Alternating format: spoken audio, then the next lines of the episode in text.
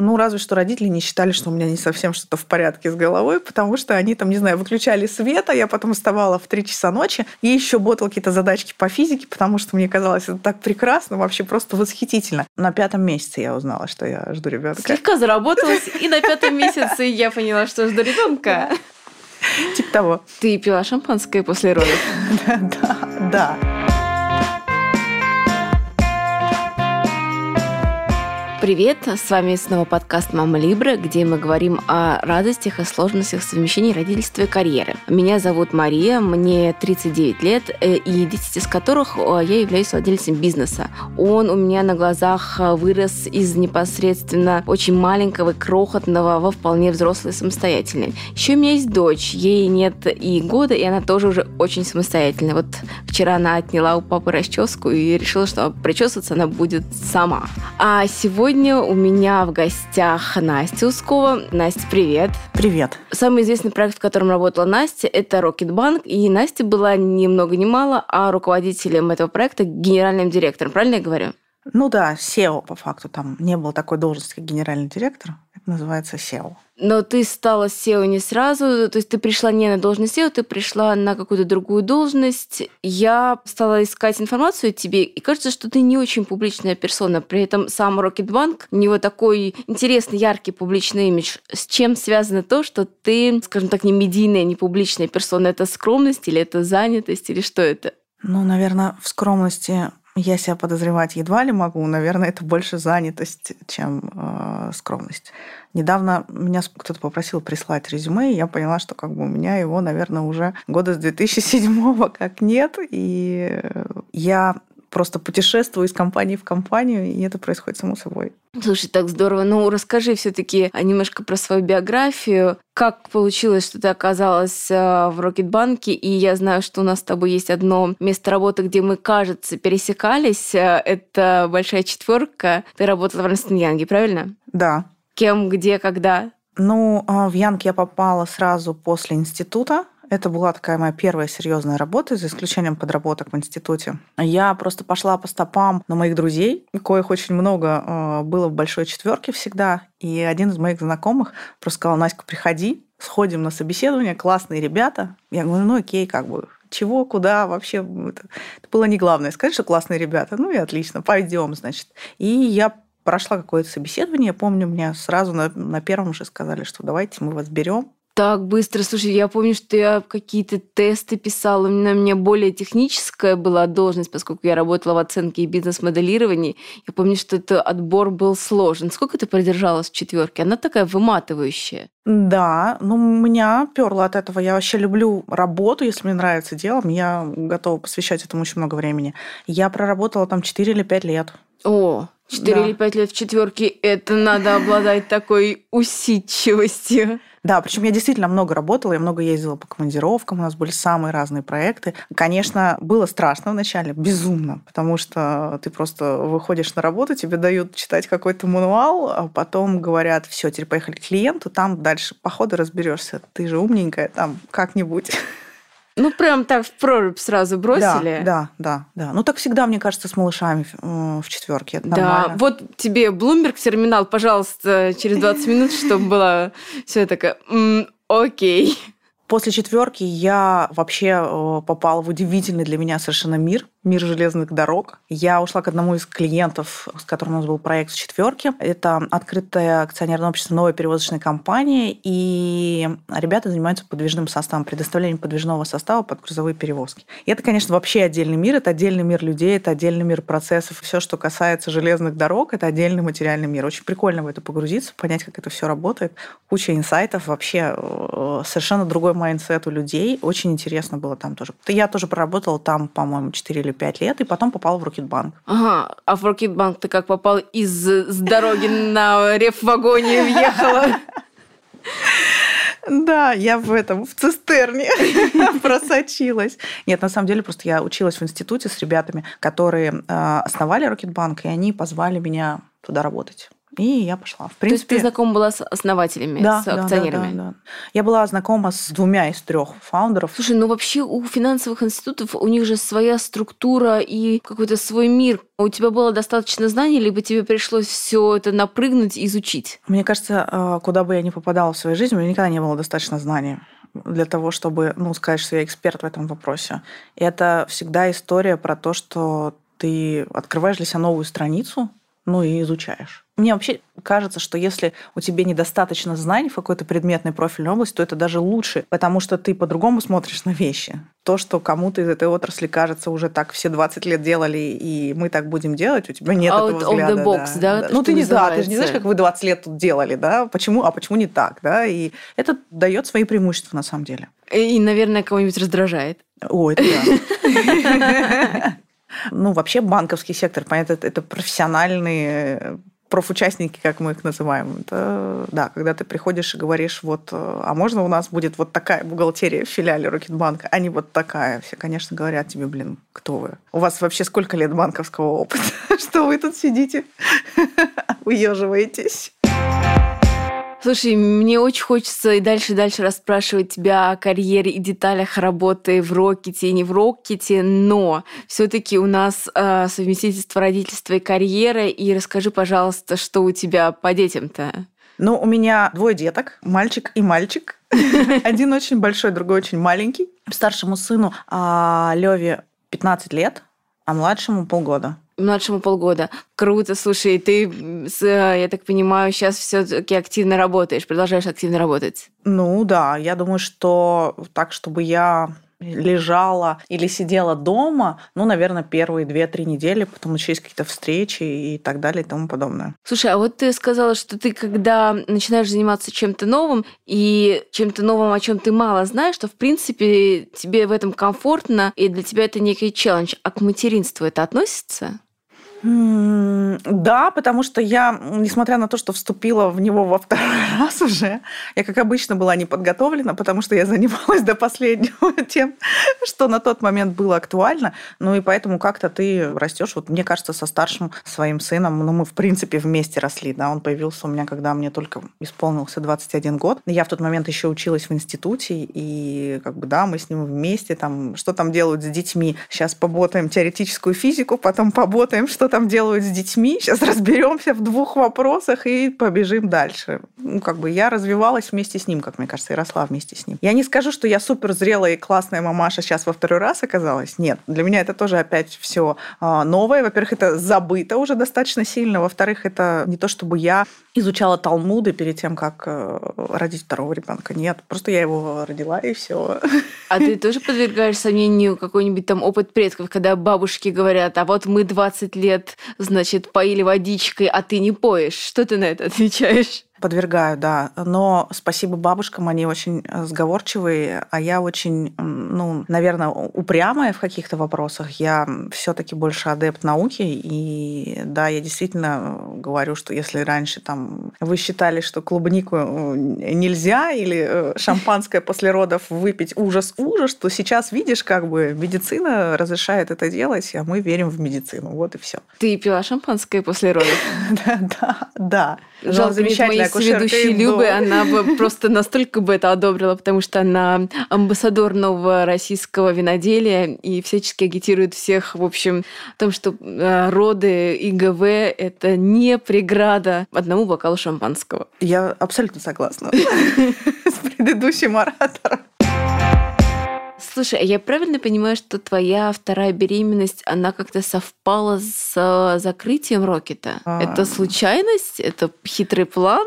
Это, как не знаю, фортуна, лотерея, судьба, что угодно. Нет, никаких планов у меня не было, и просто так случилось? Хорошо. А, я всегда интересуюсь у женщин, которые а, находятся на высоких позициях, у которых большая ответственность, как их сотрудники и, допустим, инвесторы отнеслись к тому, что женщина собирается стать матерью. Как бы ну, за моя личная кадром. жизнь, вообще моя личная жизнь, она как бы за, за кадром моей, ну, там, общественной, если так можно назвать. А, она не влияет на то, как развиваются какие-то бизнес-истории. И более того, я совершенно убеждена в том, что женщина, которая рожает детей, с точки зрения своей энергии, она находится ну, в большем ресурсе, чем женщина, у которой их нет. Поэтому я лично э, вижу в себе ну, наоборот, больше энергии, больше силы, больше э, именно ресурса. Сотрудники, ну что, ребята там были все очень рады. Ну, я это я, я там еще долго не знала, что я жду ребенка, поэтому как бы э, для меня это тоже была абсолютная неожиданность. Очень, очень веселая история. Можешь сказать поподробнее, когда ты узнала? Ну, почти на пятом месяце я узнала, что я жду ребенка. Слегка заработалась, и на пятом месяце я поняла, что жду ребенка. Типа того. А сотрудники догадались, или ты все-таки сама сообразила? Я, э, я, Это было бы вообще классно. Я сходила к врачу сказать ему, что я как-то странно себя чувствую. Вот он, он покрутил у виска и сказал, ну что ж, я вас поздравляю, все бы так странно себя чувствовали.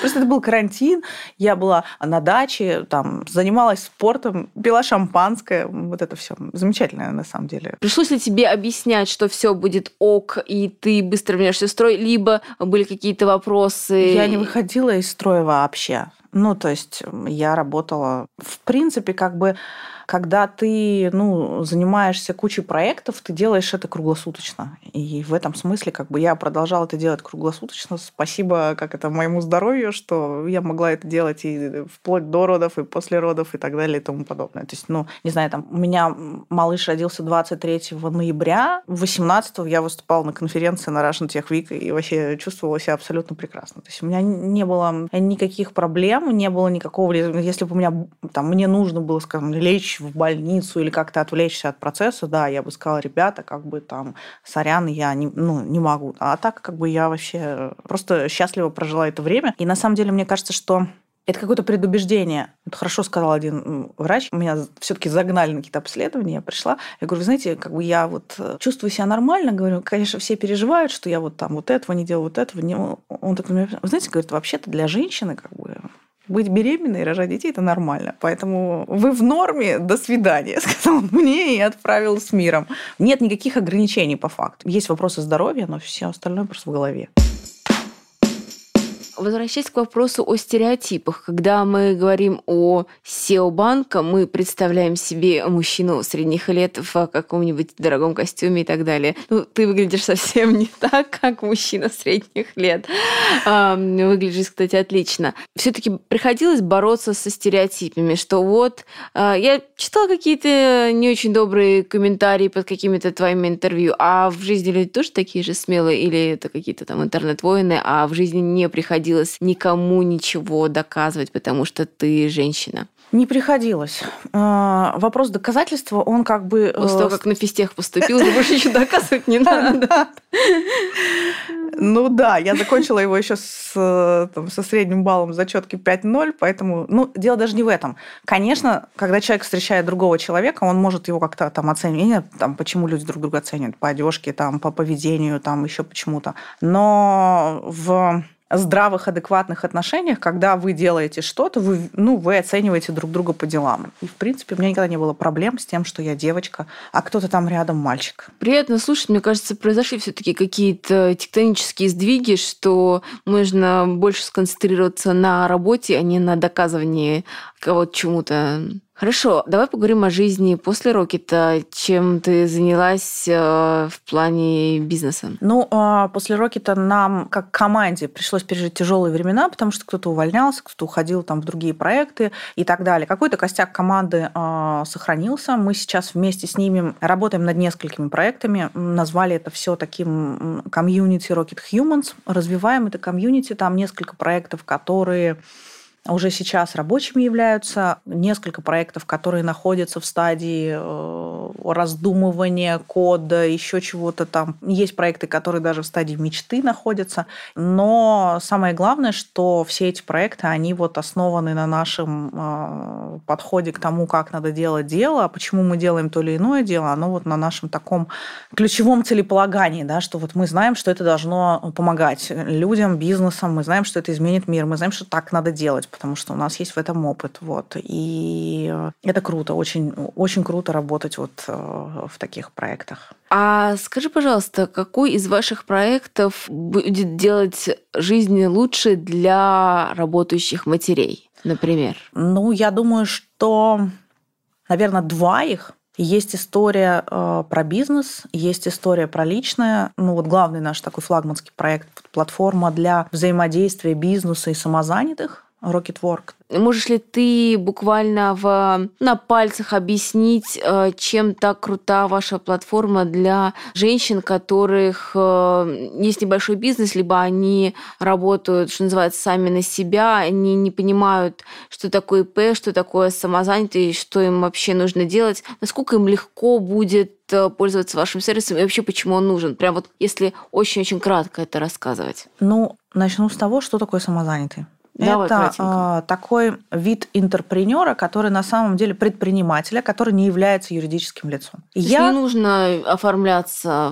Не нужно оформлять ИП, не нужно оформлять ООО, не нужно регистрировать, э, ходить, что-то делать. Что нужно сделать? Нужно в самом базовом варианте скачать приложение «Мой налог», и зарегистрироваться. И дальше получать деньги, оказывать кому-то услуги. Кому-то там, не знаю, красить ногти, кому-то печь торты, кому-то э, делать стрижки, кому-то рисовать картинки, кому-то закрывать бухгалтерию, кому-то закрывать, э, не знаю, какие-то консалтинговые услуги предоставлять. Делать это дома, делать это человеку в, другом, в другой части страны, делать это бизнесу в другой части страны. И просто а, получать деньги любым доступным способом, переводом, наличными, неважно. И Никакой прил... кассы не надо делать, правильно Абсолютно, ничего. И Это просто в приложении круто. «Мой налог» заходить и говорить, я заработал 10 тысяч рублей там, от физического или там, юридического лица. И автоматически декларируется доход, с него автоматически берется процент ну, ты можешь заплатить, автоматически он не берет, ты можешь заплатить 4%, если ты оказал услугу физическому лицу, 6%, если ты оказал услугу юридическому лицу.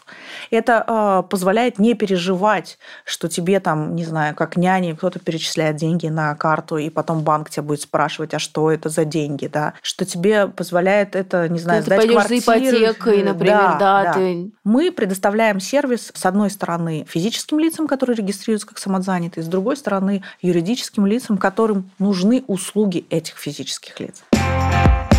Скажи, пожалуйста, про свой рабочий день, как ты все-таки совмещаешь это с младенцем? Ну, у меня на самом деле большая семья. У нас есть там две бабушки, которые прибегают нам, помогают. У меня там есть старший сын, который тоже может что-то. Вообще, у нас нет няни. Наш младенец, спасибо ему, спит всю ночь, просыпается, наверное, один раз. Ну, если он очень голоден. Вот, вот, вот. И с ним реально, ну, он очень комфортный человечек, он э, никогда не плачет зря, Поэтому с ним, ну, ты ложишься спать вместе с ним, встаешь вместе с ним, там что-то кормишь его, потом я там уезжаю на встречи и так далее, там помогает бабушке, там папа и так далее. у нас э, нет какого-то отдельно выделенного ресурса, мы все меняемся, а, зато ему очень весело. Он вообще готов сидеть со всеми. В общем, у меня, кстати, вырос так и младший сын, потому что а, я часто его оставляла у друзей в общаге э, на физтехе. Я часто ходила, то есть мне там надо сдать экзамен, там парни, а, не то чтобы было много девочек, которые могли посидеть. У меня да, ну, то есть парни сидели да, нормально. Да, мои парни, одногруппники, они помогали мне там сидеть с э, старшим сыном. А на встрече ты с ним ездишь? Потому что я проводила собеседование как раз шестимесячным младенцем, по-моему, один раз. Нет, я не беру его на встречу, потому что, как правило, его есть где оставить. Ну вот, например, мы, не знаю, там впервые недавно вообще оставили его и уехали без него в Питер на э, два дня. Он остался с бабушкой, с дедушкой, ему вообще было прекрасно комфортно. Такой расслабленный младенец. Ну, здорово. Да. С другой стороны, он воспринимает это как должны. Дети, они такие гибкие, подо все подстраиваются. Ну, особенно если их покормить.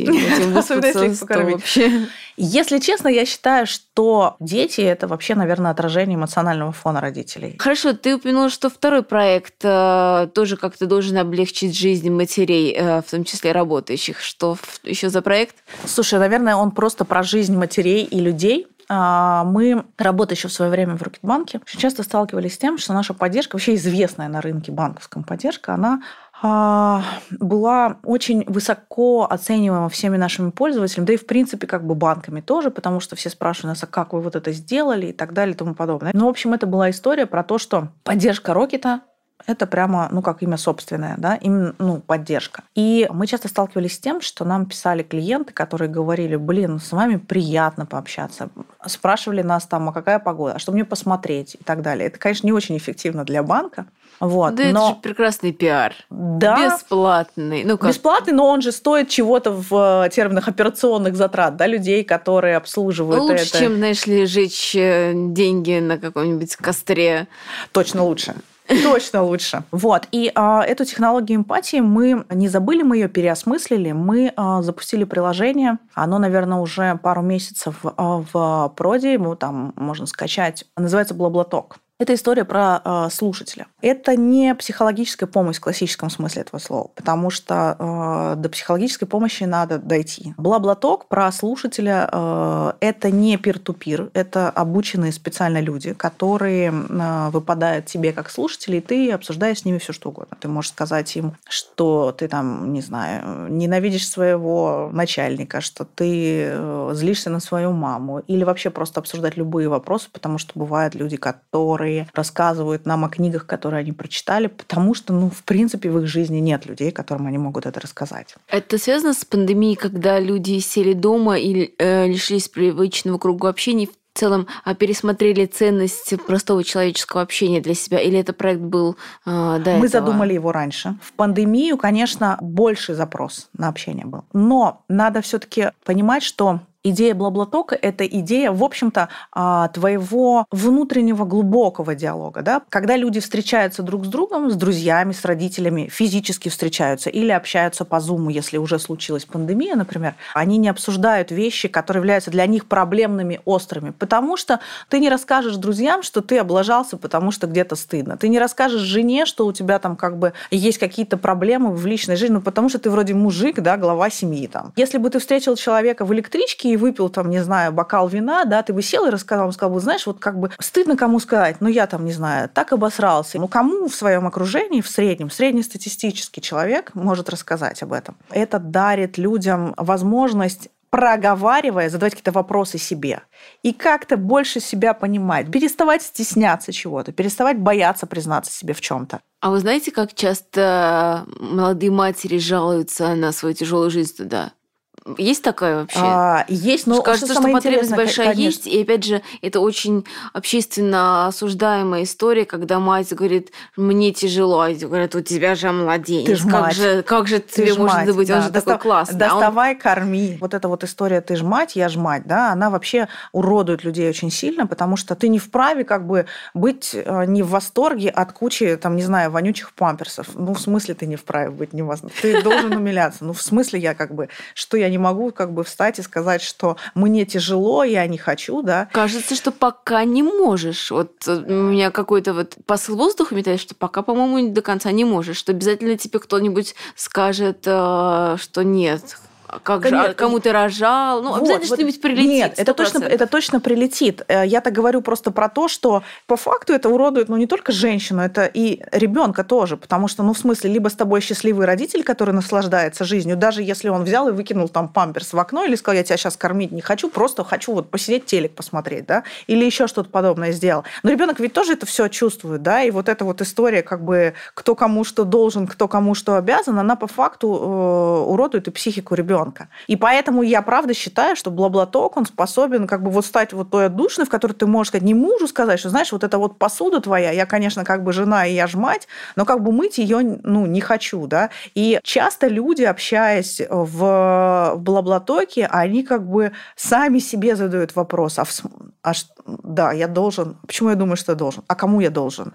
А слушатели, они как-то э, действуют по каким-то правилам, то есть там не прилетит а, то же есть... самое, что «а вот у меня такого не было, а я-то своего всегда любил, я-то в 6 утра вставала горку блинов Нет, напекала. у них есть определенные правила, они ничего не советуют, они не осуждают, не дают никаких оценок. Это просто диалог, в котором а он что, а, ну вот этот классический, да, он что, она что. Мы соблюдаем полную еще безопасность в плане данных и так далее. Мы даже отключили авторизацию по телефону. Это просто какой-то имейл, который ты вводишь, пароль, который ты помнишь, чтобы люди были спокойны в том, что это э, ну, твой закрытый мир, в котором ты можешь реально быть таким, какой ты есть. Плюс в том, что эта история закрыта, потому что соцсети это все-таки кич. Это как ты одет, куда ты съездил и так далее. Это накладывает определенные ограничения на искренность, на самом деле адекватность твоего общения там. Да? Вот разные соцсети выполняют разные функции. Где-то ты там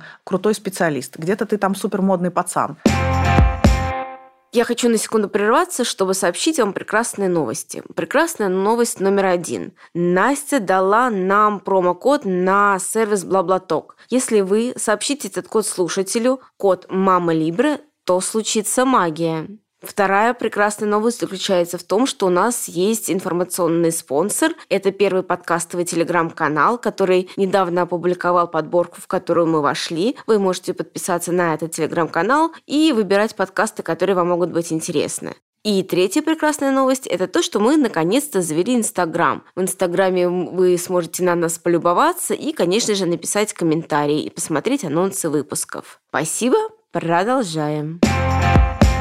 Возвращаясь к теме пандемии и родительства, а сидеть дома было тяжело. Я так понимаю, у тебя сын а, старший школьник, и он учился дома, а ты э, ведешь сразу миллион проектов, плюс у тебя подготовка к родам и младенец. Как это вообще все далось? Ну, в общем, я не пытаюсь систематизировать, так, глобально, систематизировать свою жизнь и сделать из нее какое-то классное, четкое расписание. Я давно поняла, что это бесполезно, и, в принципе, наверное, ну, темпы нашей жизни, вот эти новые явления типа пандемии, они такие, что ну просто, просто в этом хаосе нужно э, находиться, да, и как-то решать свои задачи. Мне комфортно в любых условиях, потому что просто не нужно пытаться какие-то рамки устанавливать, где ты можешь работать, где ты не можешь работать, где тебе тяжело. Просто если у тебя есть какая-то задача, тебе нравится вот то, что сейчас будешь делать, тебе хочется с кем-то пообсуждать проект, ну, одевай наушники и обсуждай. Скажи, пожалуйста, вот у тебя старший сын, он ну, уже 15 лет ему? Да, 15 лет. И скоро будет 16. Он уже решил, кем он хочет стать, и вообще как ты считаешь, что, что ты занималась активно работой все его детство, как на него повлияло? Это очень сложный э, для меня вопрос, очень на самом деле интересный. С одной стороны, да, я не я ж мать в классическом смысле этого слова, э, там э, все принимали участие в воспитании там Левона, у меня куча э, Левы,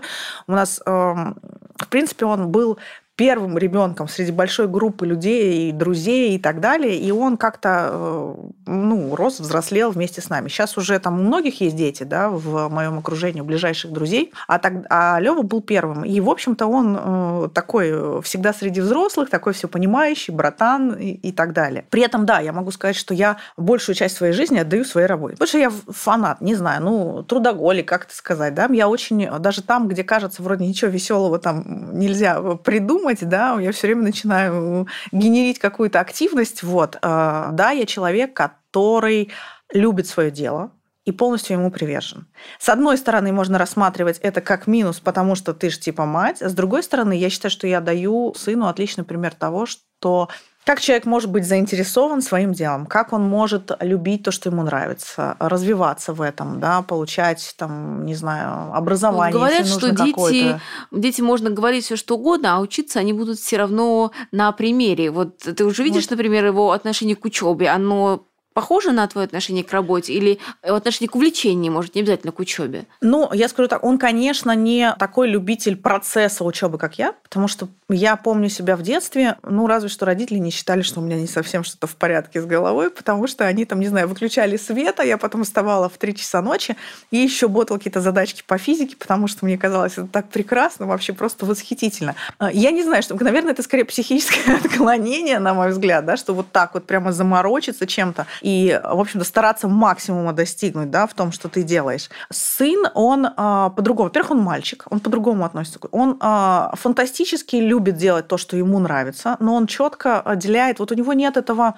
обязательности сделать то, что тебе ну, не нравится и не хочется. Если mm-hmm. у меня может быть, потому что я девочка. Может, потому что... Так воспитали, скажи. Не то, чтобы родители заставляли меня учиться, правда. Это была какая-то моя манечка.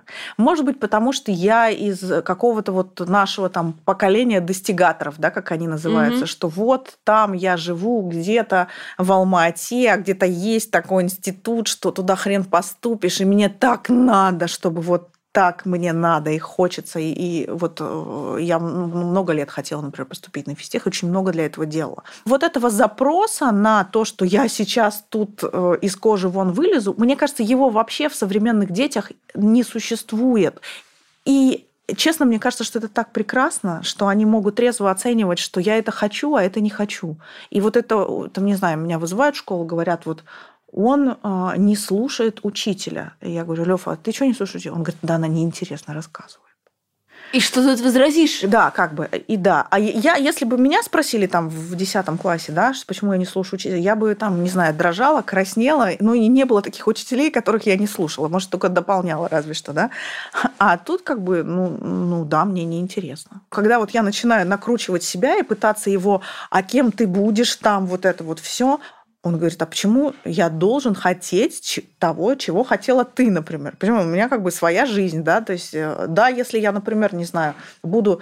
Вот ты хотела быть математиком, да, там, физиком, а, а я не хочу а мне не нравится, а мне нравится вот это, а я хочу слушать, не знаю, мне нравится политика и обществознание. Вот поэтому я вот хочу делать вот это, нет. И как бы и хочется вроде как вот эту историю из нашего детства запустить, будешь на улице мести там что-нибудь, если сейчас вот мы туда тут не будем слушать кого-то или не будем там чего-то достигать, но с другой стороны, это ведь э, жизнь человека. Почему ты ему должен навязывать какие-то, э, может быть, даже проблемы из своего детства психологические, да? Я как бы стараюсь э, где-то себя, хотя мне не всегда удается. Я очень такой умеющий, наверное, давить, но, но я работаю в этом. Ну, если собой, мама да. SEO Рокетбанка, кажется, что она может немножечко чуть-чуть справиться с подростком. Мне пока сложно примерить все это на себя, но я не знаю, что я скажу через 15 лет, но мне кажется, самое страшное, что ты можно услышать, это э, «я не интересуюсь вообще ничем». Вот это прям страшно. А чем-то, ничем, чем ты, надеюсь, что мне хватит силы, мудрости сказать, да, пережить, ну, я так себя вот к этому готовлю. Слушай, спасибо, у нас получился, по-моему, супер интересный разговор, и спасибо, что ты нашла время между всеми своими проектами, между детьми, и пришла к нам сегодня. Мы узнали очень много о твоей биографии, надеюсь, что ты как-нибудь придешь к нам еще. Обязательно. Спасибо. Зовите, на... тебе спасибо. Что ж, на этом мы заканчиваем наш сегодняшний выпуск. Обязательно ставьте нам лайки, комментарии, подписывайтесь на наш, а, ваша поддержка для нас очень-очень важна. Вы можете подписаться на нашего телеграм-бота, вести с ним э, диалоги и слушать новости. До встречи!